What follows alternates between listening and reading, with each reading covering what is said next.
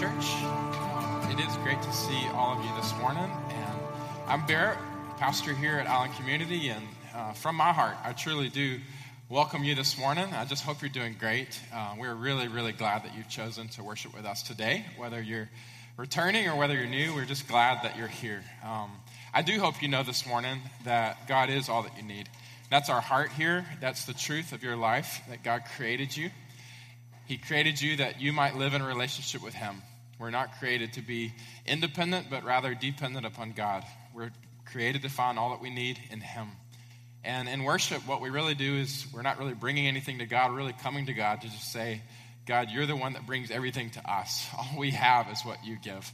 And I do hope this morning that you know that God is a great and good God. He does love you, He cares about you, He knows you, He created you, He knows you, and He knows that you need Him. And I do hope this morning that you know that He is all that you need. We are in the middle of a series on Ephesians, and Bob is coming. Uh, what we've been doing every week is hanging out with people from our church uh, right before the teaching time. And um, the point of that is that we've been in this section of Ephesians that's a lot more practical, and it's kind of teaching us uh, how to live our lives with God. And what we've been doing is just talking to people every week, and Bob Buffard is here. I love Bob, even though he's a Florida Gators fan.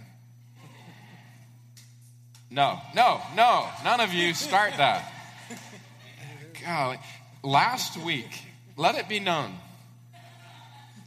in the offering plate last week was a gift to the building fund. And the note on the gift said, In honor of Barrett Bowden, who loves the Florida Gators. I have never seen anyone mock me through a gift to the church.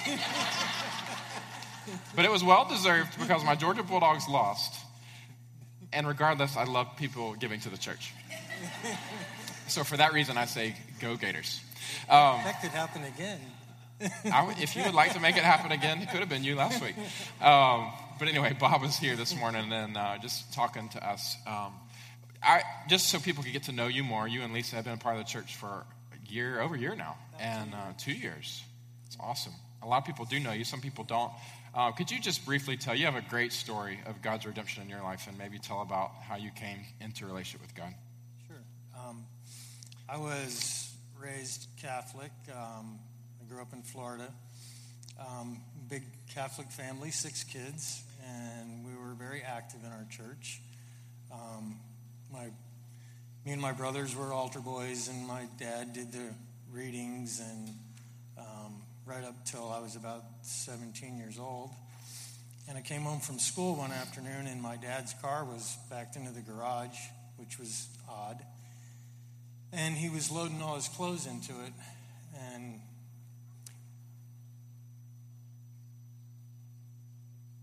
he was leaving.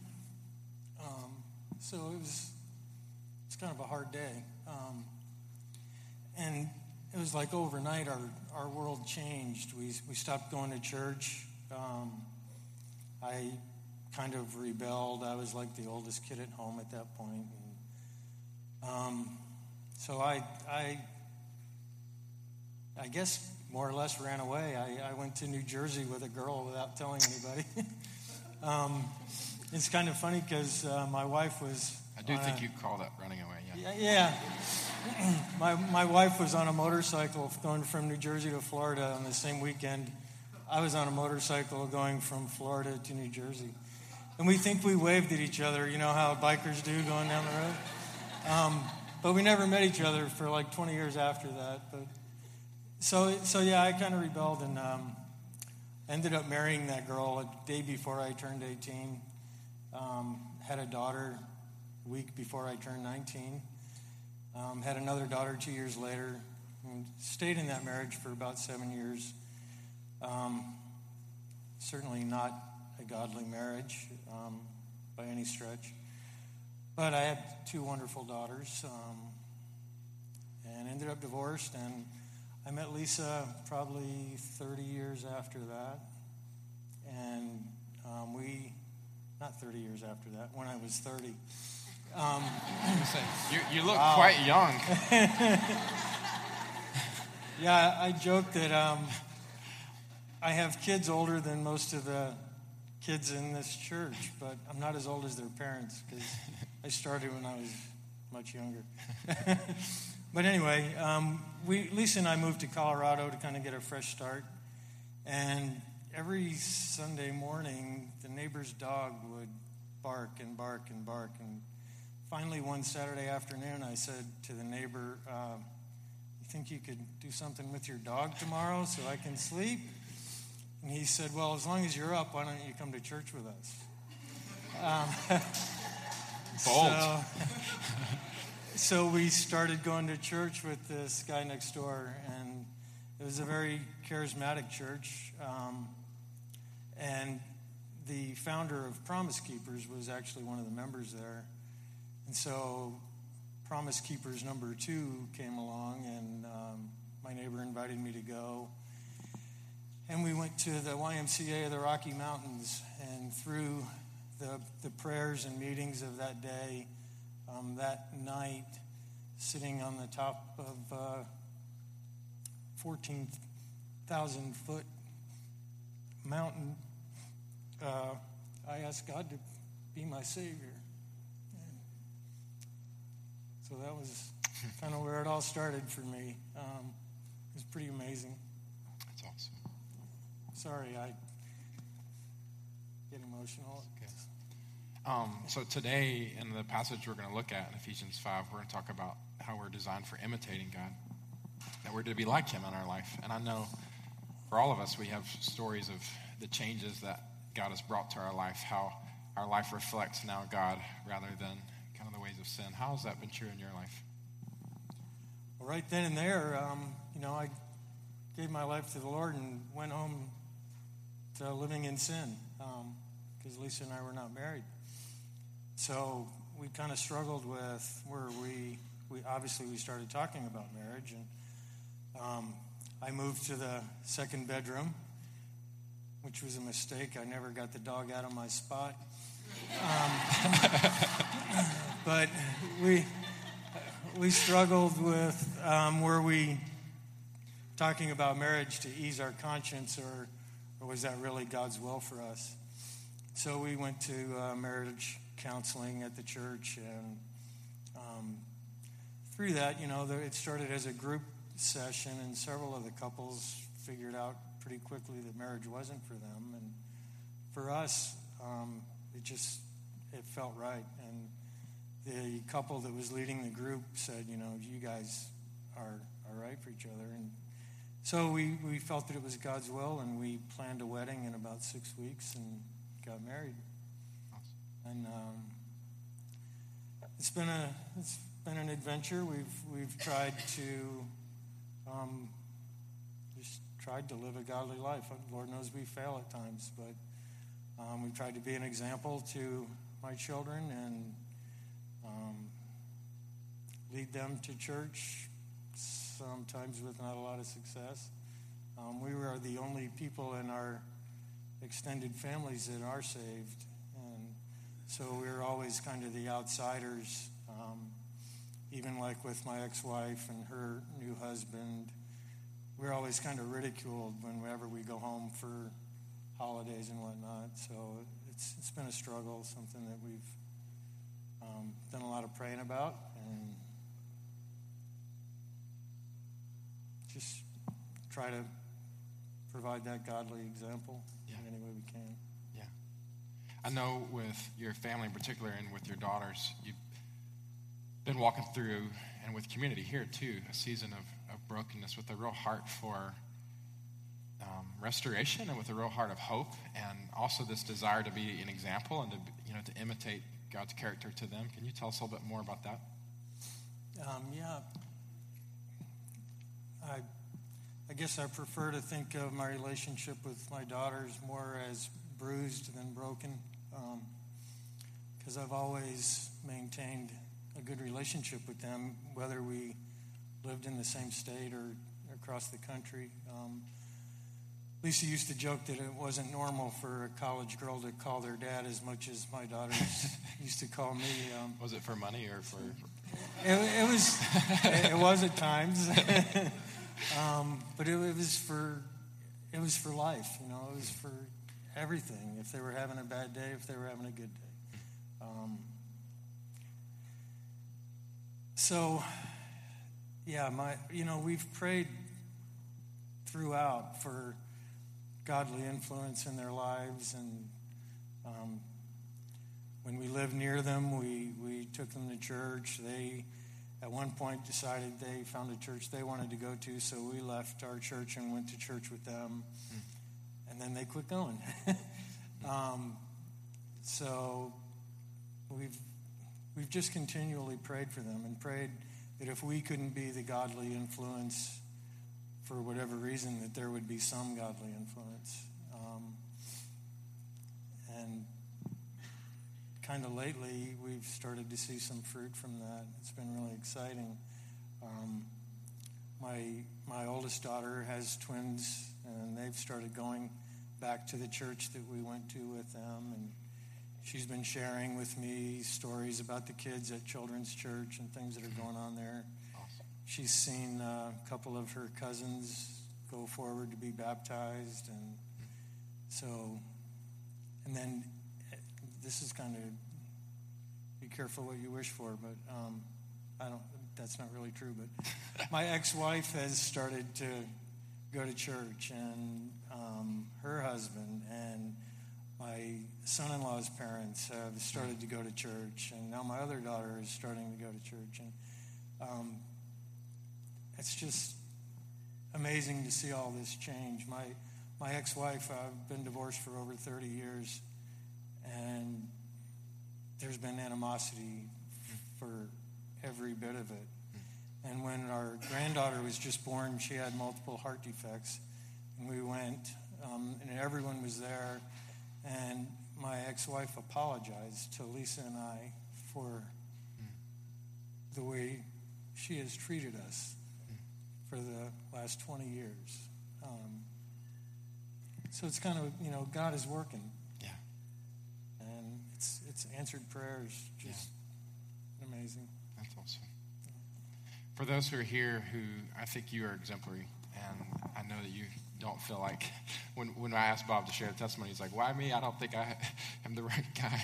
Um, but just your heart for God and your heart to live for God and to be an example for others for God, like just exemplary. And um, others here who have that same heart, what would you, what advice would you give to them who are who are in the similar season and just desiring to really be an imitation of God to those around them and live a godly life? Um, don't do it like I did.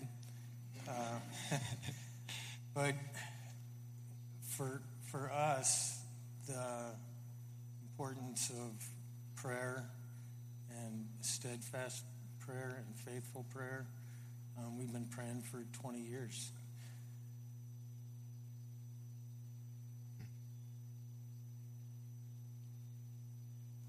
Yeah. And just now seeing some of the fruit of that. So stick with it. Um, and really, the community. Um, we got involved with the small group here at Jordan's house. Um, very, very shortly after we started coming here. And that community um, has just been amazing. Uh, the prayer that's gone up out of their living room has touched everyone there and countless more. So I guess I would just say steadfast prayer and the community of like believers has been really important for us. Thank you so much for sharing. Would y'all thank Bob today?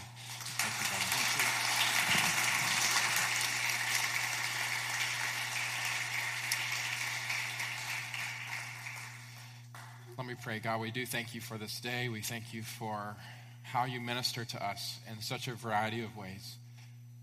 Lord, already today our hearts are full. We're reminded of you, and we are encouraged that we need to know you more, that our lives are for you. And I pray this will continue as you speak to us through your word. I thank you for the testimony of Bob today. And just pray your blessing upon my brother, Lisa, and their family. And Lord, I pray for all of us that we would continue to have a heart to know you and to grow in you. Lord, we thank you. We ask for ears to hear in Jesus' name. Amen. Ephesians chapter 5 is where we're going to be in our short time together in God's Word this morning. Ephesians chapter 5. if you've got the guides, design guides, you can turn to page 60. We're going to be in the message today, Designed for Imitation. Designed for Imitation. And we are now in week eight, hard to believe, um, of our series Design. If you haven't been here, it's totally okay. We're so glad you're here this morning. You can always listen to previous messages on our podcast, which is online. Um, and I do hope that you continue to spend time in the Word on your own and be involved in small groups as we study God's Word together. Ephesians chapter 5, we're going to read the first 21 verses. I'm reading from the ESV, and if you don't have a Bible, um, you can look at the screens. Therefore, be imitators of God as beloved children, and walk in love as Christ loved us and gave himself up for us, a fragrant offering and sacrifice to God. But sexual immorality and all impurity or covetousness must not even be named among you, as is proper among saints. Let there be no filthiness, nor foolish talk nor crude joking, which are out of place, but instead let there be thanksgiving. For you may be sure of this that everyone who is sexually immoral or impure, or who is covetous, that is, an idolater, has no inheritance in the kingdom of Christ and God. Let no one deceive you with empty words. For because of these things, the wrath of God comes upon the sons of disobedience. Therefore, do not become partakers, excuse me, partners with them. For at one time you were darkness, but now you are light in the Lord. So walk as children of light. For the fruit of the light is found in all that is good and right and moral and true. And try to discern what is pleasing to the Lord. Take no part in the unfruitful works of darkness, but instead, expose them. For it is shameful even to speak of the things that they do in secret. But when anything is exposed by the light, it becomes visible.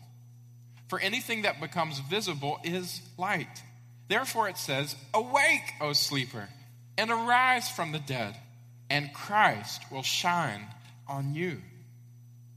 Look carefully then how you walk, not as unwise, but as wise making the best use of the time because the days are evil.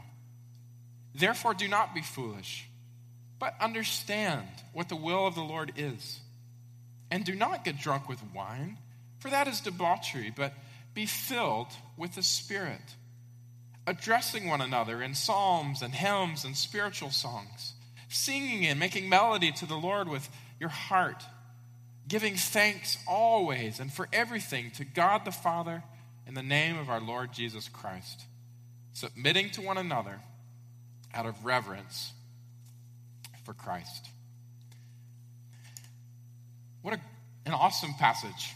For those who haven't been here, and even for those who have, I just kind of want to walk through again, real quick, the structure of this book of Ephesians. Paul writes the book to the church of Ephesus, a church like ours, church of people who have been changed by God, who have given their life to God and experienced the new life of Jesus. Paul spent a lot of time with this church, he loved them. And even though he was away, he's writing back to them to remind them of the things of God, to teach them and to encourage them and to build them up. Much of a pastor's heart here in this letter. But the way the book is divided is really into two sections, okay? I'm going to put on the screen here something just so y'all can see it. It's really divided chapters 1 through 3, and then chapters 4 through 6. Chapters 1 through 3, we call the series Design because it really is a book about God's design for us in our life. The first half of the book, chapters 1 through 3, really speaks to us of how God has designed us to know God. Before you begin to think about how it is that God wants you to live your life, you've got to understand this that in your heart, you are designed to have a living relationship with the living God. That is the most important part of your life is your relationship with God. And in the first three chapters of the book, Paul is very clearly helping us see that we are designed to live in relationship with God. And because of our brokenness, because of our sin and the consequences of our sin being death, we have no hope of trying to fix on our own our broken relationship with God. But oh, how wonderful it is when the news comes that while we were yet sinners, God gave his only son, Jesus, to die for us. Jesus came to live the life that we should have lived, that we haven't lived, and we can't live. The perfect life of obedience and total surrender to God, that we might have his righteousness. Jesus came to die on the cross. Why? Not because he had to die. In fact, he was the only one not deserving of death. He gave himself to death. Why? Because death is the penalty for our sin. He died for our sins. On his body, he bore the consequence for us to forgive us of our sins that we might have a clean record before God. He was put away in a tomb. But three days later, he rose again to new life, and he lives today so that he might live in your heart, that you might have new life in God. What great news the first three chapters of this book offers us because it helps us know yes, we are designed to live in relationship with God, but it answers the question how does this relationship come? It comes by grace. By the love of God, by grace you have been saved. How can we have this grace? By trusting God, giving our life over to God and saying, God, I can't do it, but you can. Lord, thank you for your love. Thank you for the fact that you're willing to forgive my sins and gift me newness of life. Thank you that you still want me, though I'm broken and messed up and I don't deserve it. Thank you, Lord, that you love me. Lord, I want to love you too. Amen? That's the whole first half of this book, chapters one through three how to know God. You are designed to know God. The second half of the book is really talking about this how we are designed to grow in God. How we are designed to mature as children of God, to figure out in the practicals of everyday life how is it that this relationship with God begins to affect everything about me. Everybody tracking with that? So, this is what's here on the screen. The, the difference in these two sections. You could also say in the first three chapters, the focus is our hearts. Again, that foundational part of us. See, a lot of people think that Christianity is about behavior. Oh, they want me to do this or do that. No. The, the message of the gospel is about your heart. That God wants to make you new from the inside first. And then that change on the inside begins to affect the outside.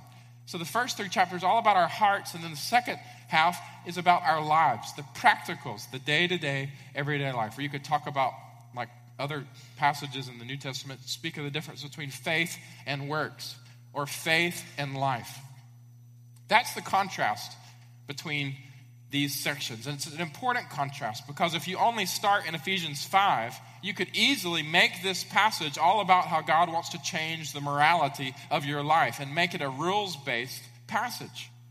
But this passage is not a rules based passage. This passage is saying that based on the radical change that God brings to your heart, there will become a radical change that is reflected in your life. You got it?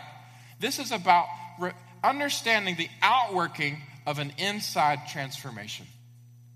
So you've got to understand always, as you're looking in four, five, and six, that what Paul's talking about and all these practical, good, godly instructions are the outworking of the inner change that comes when we're serious and sincere about our own relationships with God.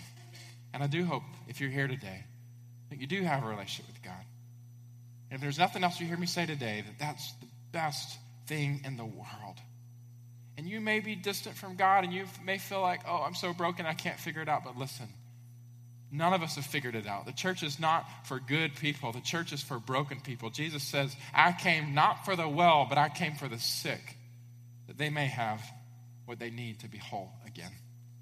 We are not a church of just good people, we're a church of sinners who know the grace of God. And you can know that grace too.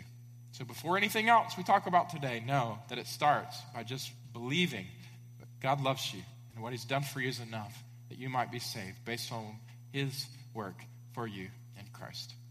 But we do continue to this passage today.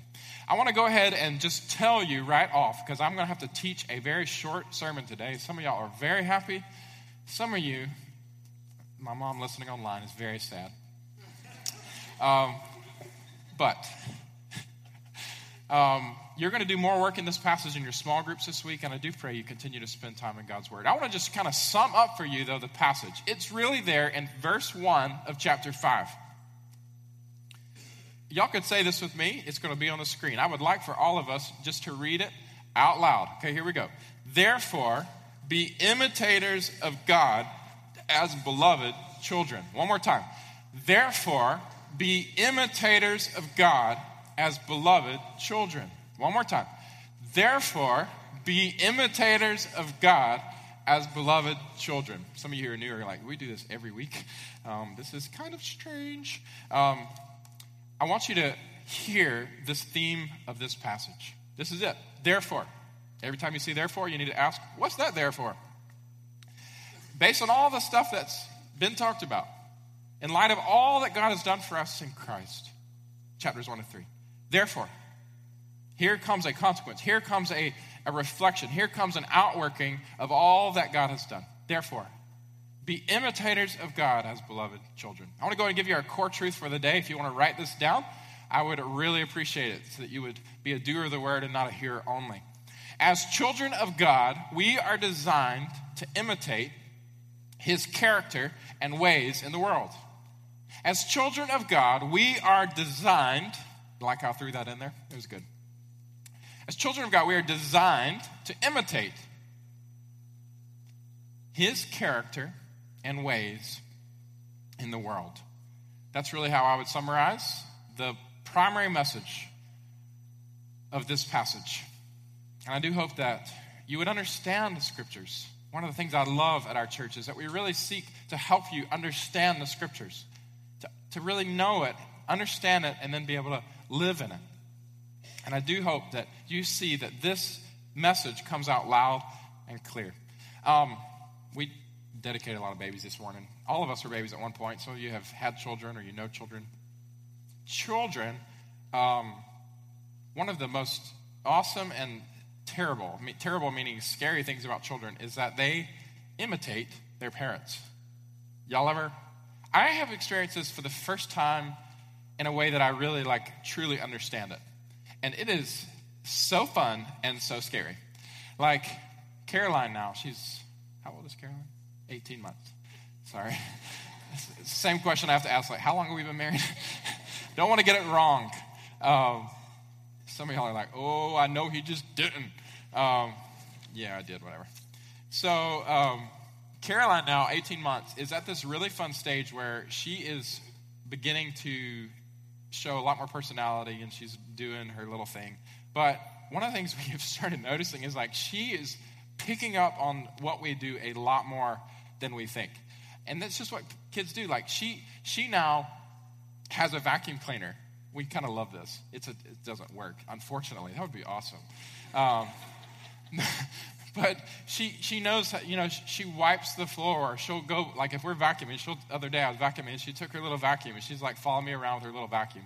At the piano she can sit. Apparently she's watched she can sit and actually kind of pick at the keys instead of just banging. She sits and she, with a music in front of her she will literally play a little bit and then she reaches up she turns the page and then she she plays a little bit more.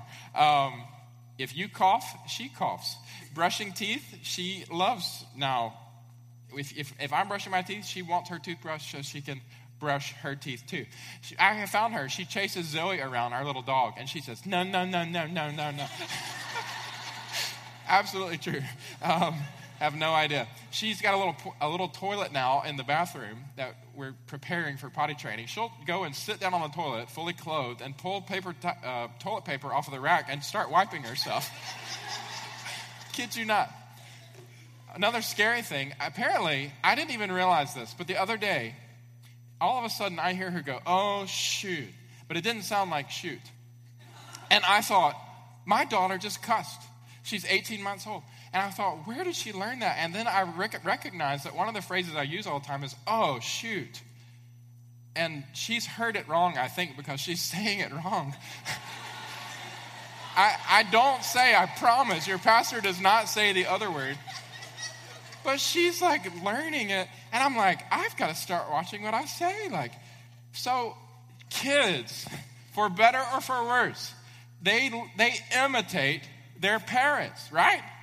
It's, it's crazy. The primary way that they learn how to behave is by watching mom and dad. It's, just a natural reality of life. It's interesting here at the start of this passage, here in verse 1, as a primary theme, Paul says to us, Do you understand that you are beloved children? You're children. You have been born into a family, and you have a good and perfect Heavenly Father, God. You are His children. Therefore, as His children, imitate Him. Learn His heart, learn His character, learn His ways. Keep your eyes on your dad. He's going to teach you all about your life. He loves you already. There's nothing Caroline could do to make me not love her. I love her. She is my child.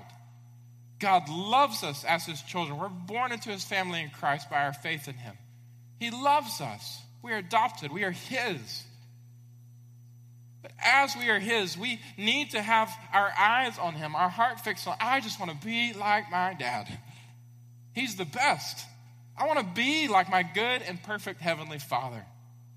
So therefore, our core truth is, is for is, understandable for us that we are designed as his children, we are designed to be imitators of his heart and his ways in the world. Everybody got that?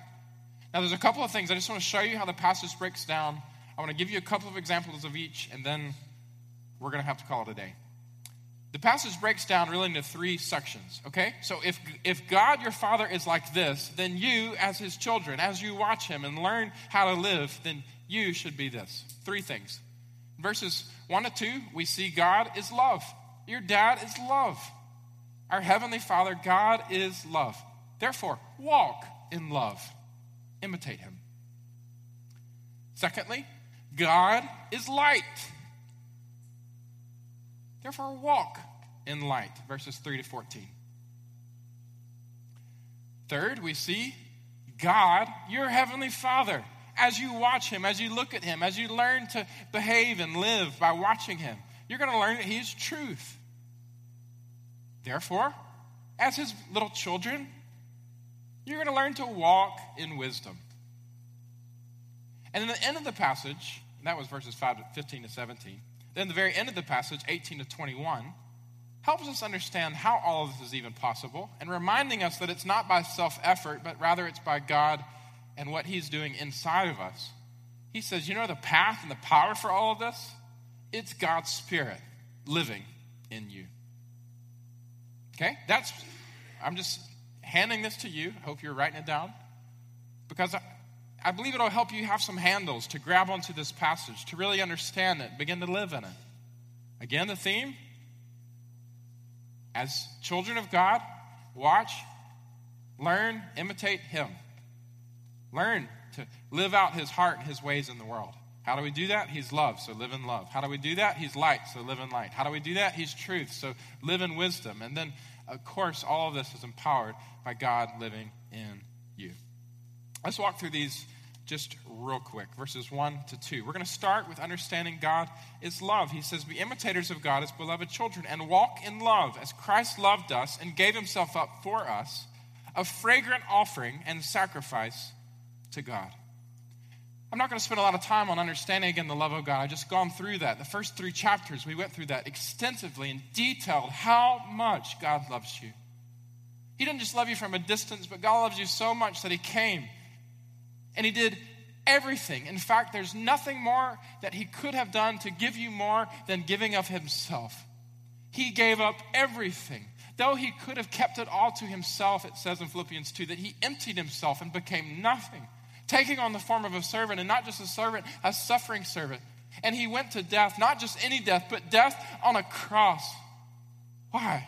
Because he loves you. Oh, Christ lived a life of sacrificial, selfless love for you and for God. That you might be brought back to God. For God so loved the world that he gave his only Son, that whosoever might believe in him would not perish but have everlasting life. What an amazing God that we have, and how extensive, how vast is his love. You will never, ever, ever, ever, ever come to the end of knowing and being amazed by the love of God if you want something that should captivate your attention and your heart and your mind, it's this try to know the love of God. You'll never come to an end of it. It's amazing that God, our Father, loves us. He says, You know this love.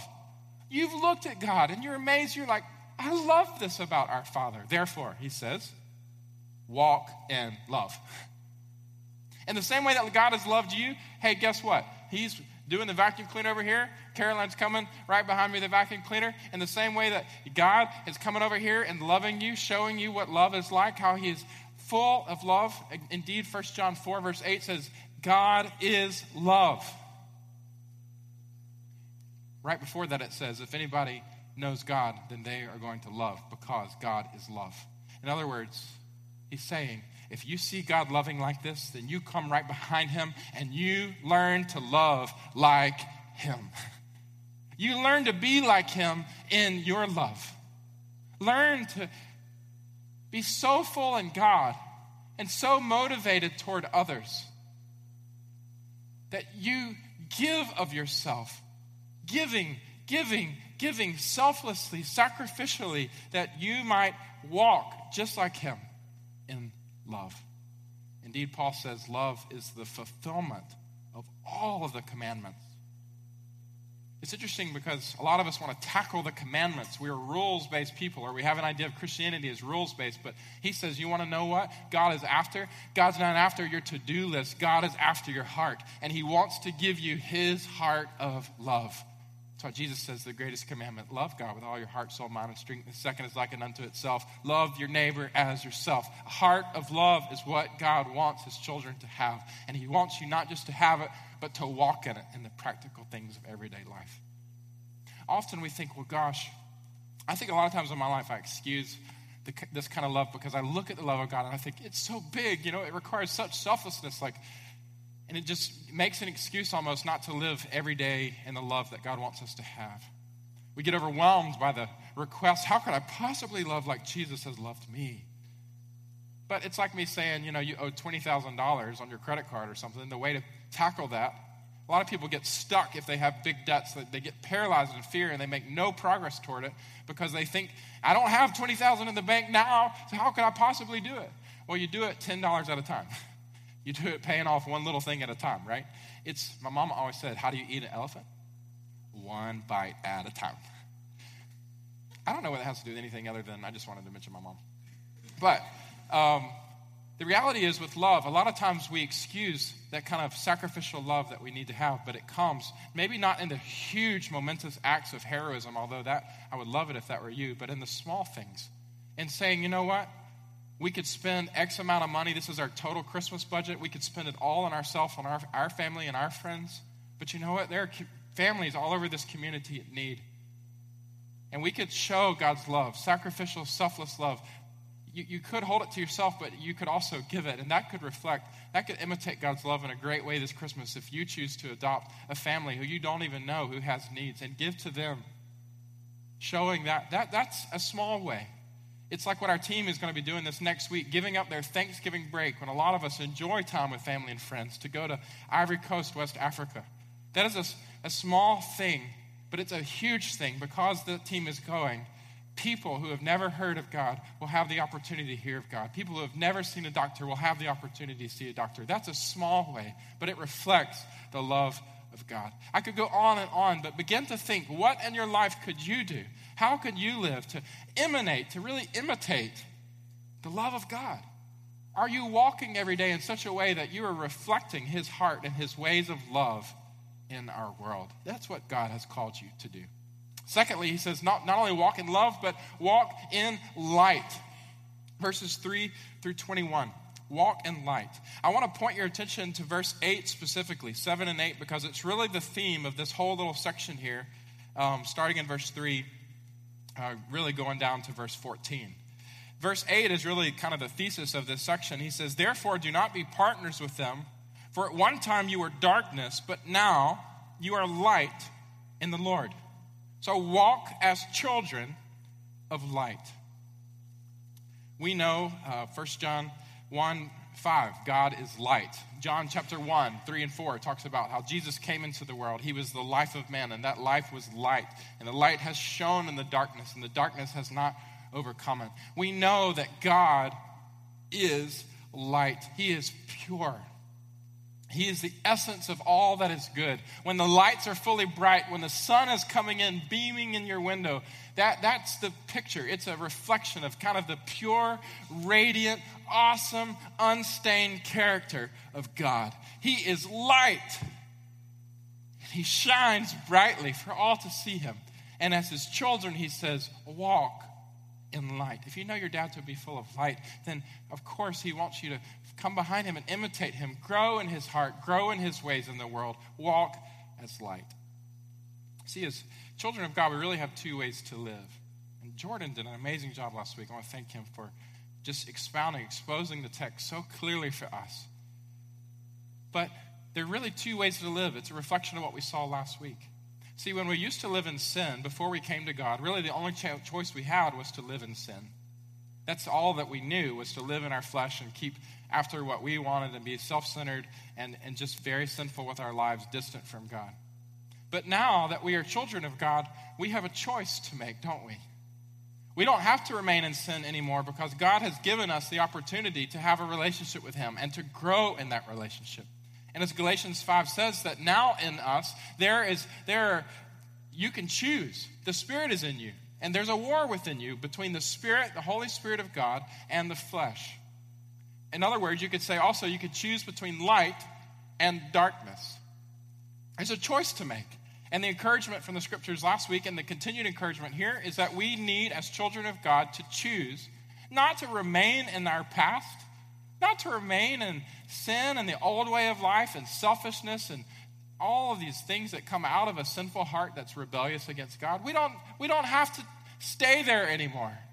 Rather, we have the opportunity to walk into the light, the very light of God, and therefore imitate him because he is light.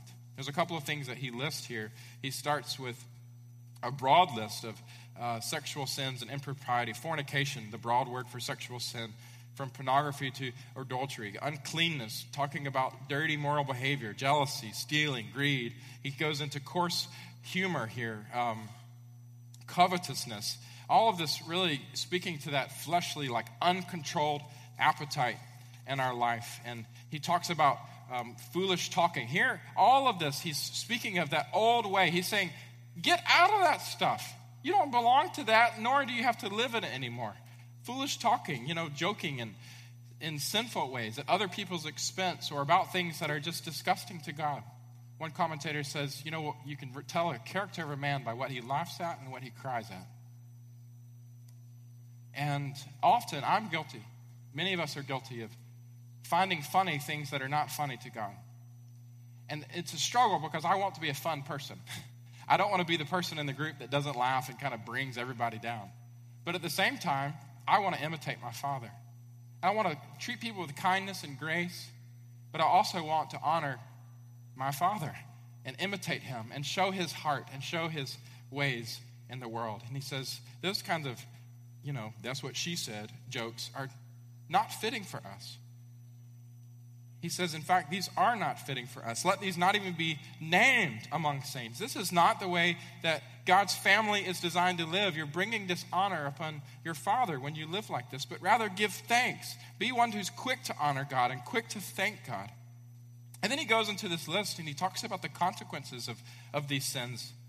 And he says, But you can be sure of this, every verse 5 everyone who's sexually immoral or impure, or covetous, has no inheritance in the kingdom of God. Now, a lot of people are going to ask about this. I want to hit it real quick. Because you go, well, gosh, I struggle with impurity every day. There are parts of my life that are jealous every day. Or, you know, we've, we have sinned. All of us are sinners. And your list is as big. Mine's probably bigger than yours. I mean, we all have lists of sin. So is he saying I can't have any part of, of, of God because I have sin in my life? Well, 1 Corinthians 6 says a similar list. And he says the same things. He lists all these things and he says, These things have no part of the kingdom of God. But then he follows it and says, But such were some of you. And that's a helpful thing from 1 Corinthians 6 because it's Paul again talking. And he's saying, understand that he's not saying that you, you, you should have a sinless past in order to be God's child. None of us have a sinless past. All of us were marked by these things at some point. But in our lives today, those things should be fading and fading and fading away because we are walking into the light of God. Our lives are no longer defined by these things that are of darkness, but rather def- we are defined by the light that God is bringing into our lives. Much like David sinned against the Lord with Bathsheba and with killing her husband, he wasn't cast out,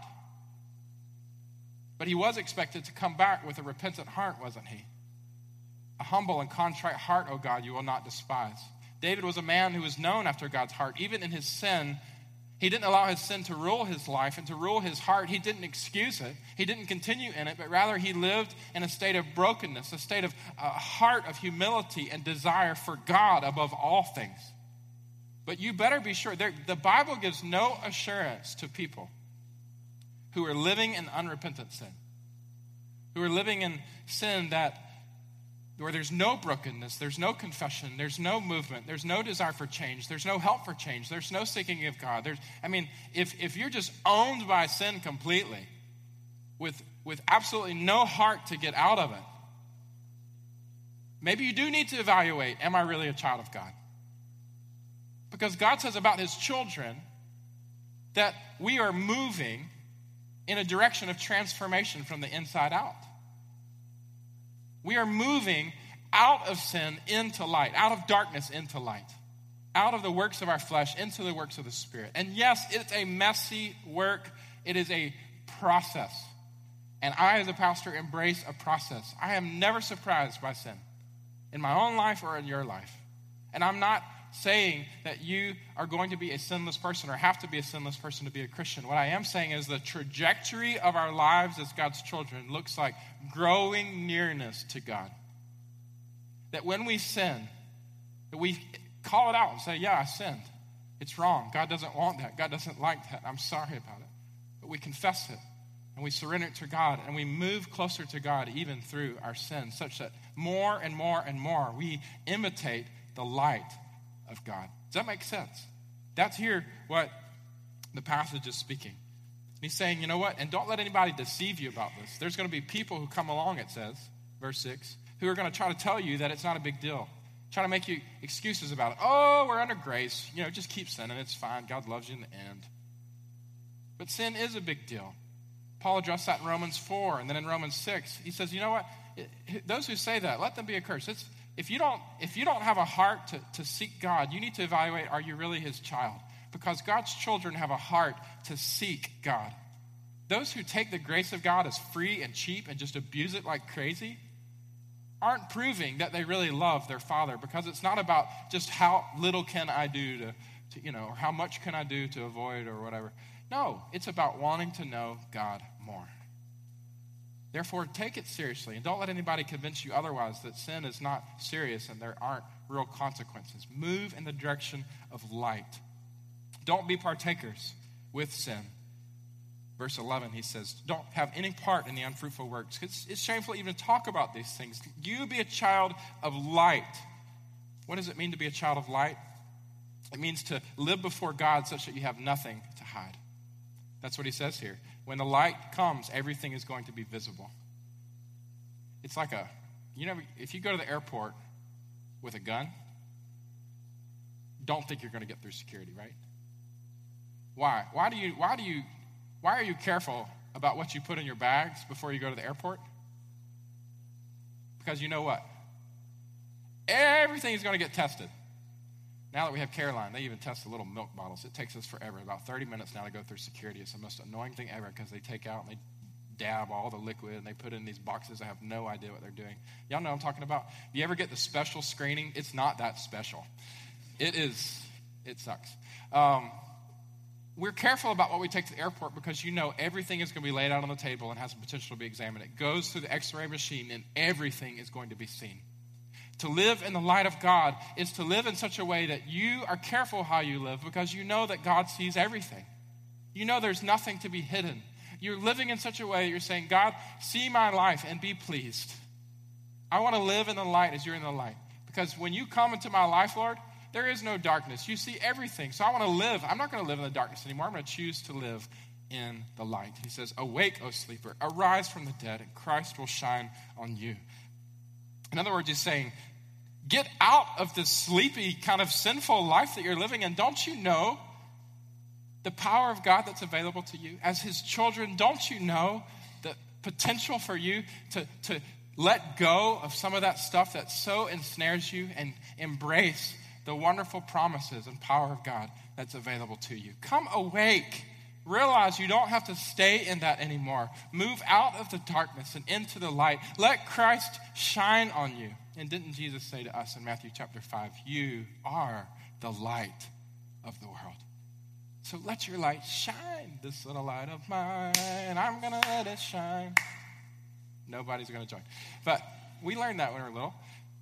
Let your light shine. What does it mean?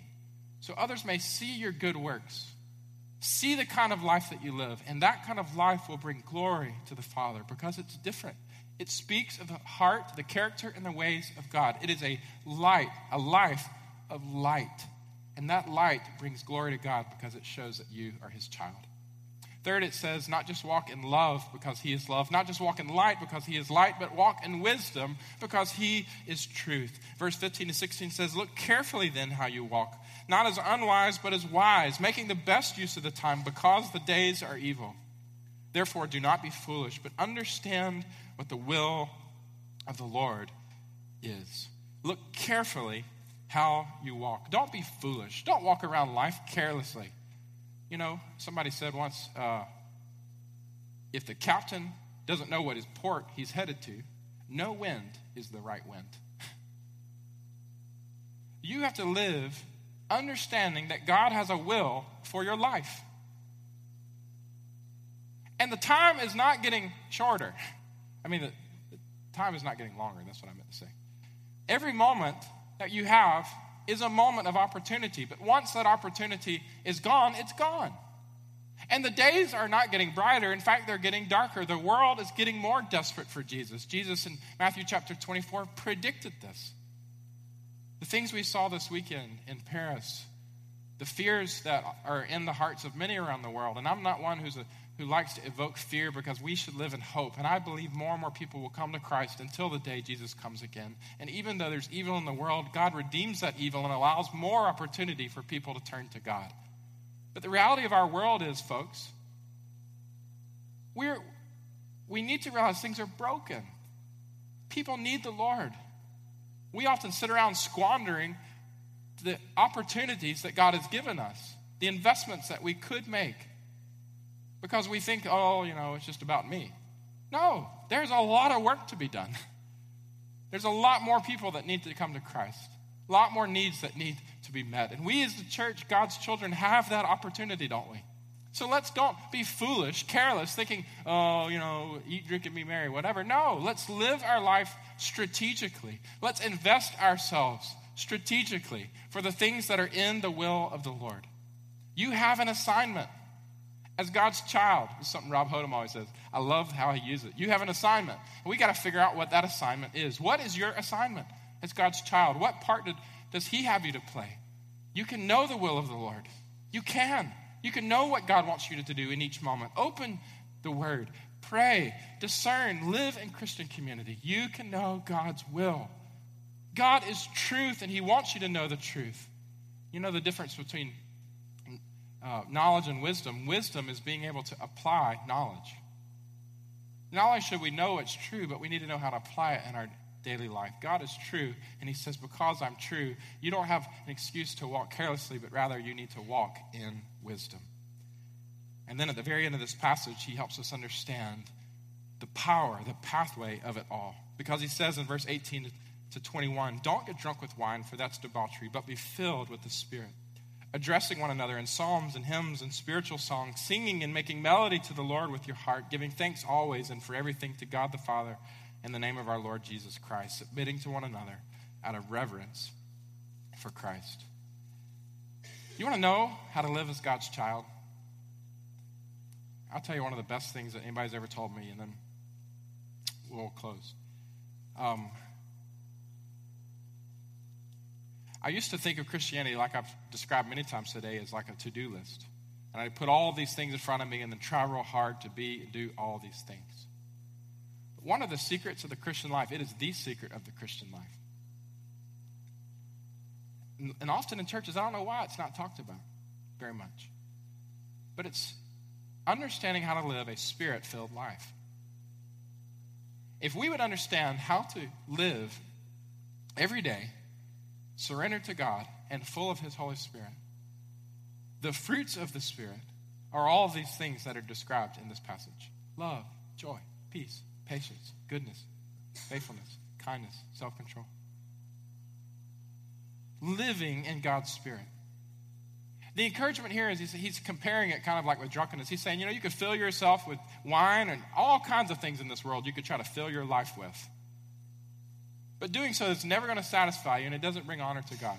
Don't be, don't be filled. Try to fill yourself up with the world. Yeah, you're longing for satisfaction and fulfillment. To have your, your heart's craving for, that one thing to give you joy and peace and security, identity and confidence. You know what it is? It's God. It's not anything in this world. Don't be trying to fill yourself with the world. Rather, every day wake up and seek to be filled by God. Be filled by God. The, the, the tense of the verb is interesting. It's active, which means it's ongoing. It's imperative, which means it's a command. It's passive, which means it's not something that you can do, but God has to do for you. Be filled with the Spirit. It's an ongoing work that God's doing in our life. And what comes out of that See, this is the key to all of it because what comes out of that is thanksgiving, he says. What comes out of that is joy. Joy so much that you would want to sing every day of God's goodness and grace. What comes out of that is a life of submission, which next week we'll pick up in our passage. Therefore, as God's beloved children, be imitators of God. Be imitators of God like little Caroline is learning from me. Oh, once we are God's children, shouldn't we learn from God? Shouldn't we, as His children, understand that we're designed to imitate His heart and to imitate His ways in the world? As Robbie comes, I want you to just take a second to pray and to give your heart to God. I pray that you would have a heart, knowing God's love, to walk in His love Maybe your prayer today would be God, help. I know that you love me. I see it and I'm amazed by it. It's, you're the best. I admire you. Lord, I want to be like you. Would you work your heart of love in me that my life would be lived like you love me? Knowing that God is light, that He's pure, that He's good, that there's no wrong in Him. You love that about God. He's given you His righteousness. Knowing this, knowing the power that is available to you Maybe you could pray today, Lord, help me to walk in your light. I want to be done with the ways of darkness, the ways of the world. I don't want to sleep anymore, but I want to come awake for what you can do for me. Maybe you need to confess some sin this morning. Receive God's grace. Not that you are perfect or ever could be, but that you have a heart to live surrendered to God. Let that be your prayer this morning knowing that God is truth. Oh, you love that God is true. You love what He's shown you, the way that He's given to you, the will that He's revealed to you. Are you walking in wisdom? Maybe this morning your prayer is, Lord, would you help me? Not just to live according to what I think, according to what my friends recommend, or the pattern I see in the world. Help me not to live thinking I've got to figure it all out on my own, but Lord, help me to trust your wisdom. Help me to believe that you can show me the way. I want to walk carefully according to your will. Then, above all, I pray that today you would pray God, would you fill me with your spirit? Every day, would you give me your presence? Because, Lord, I know when I'm filled with your spirit, the fruits of my life will be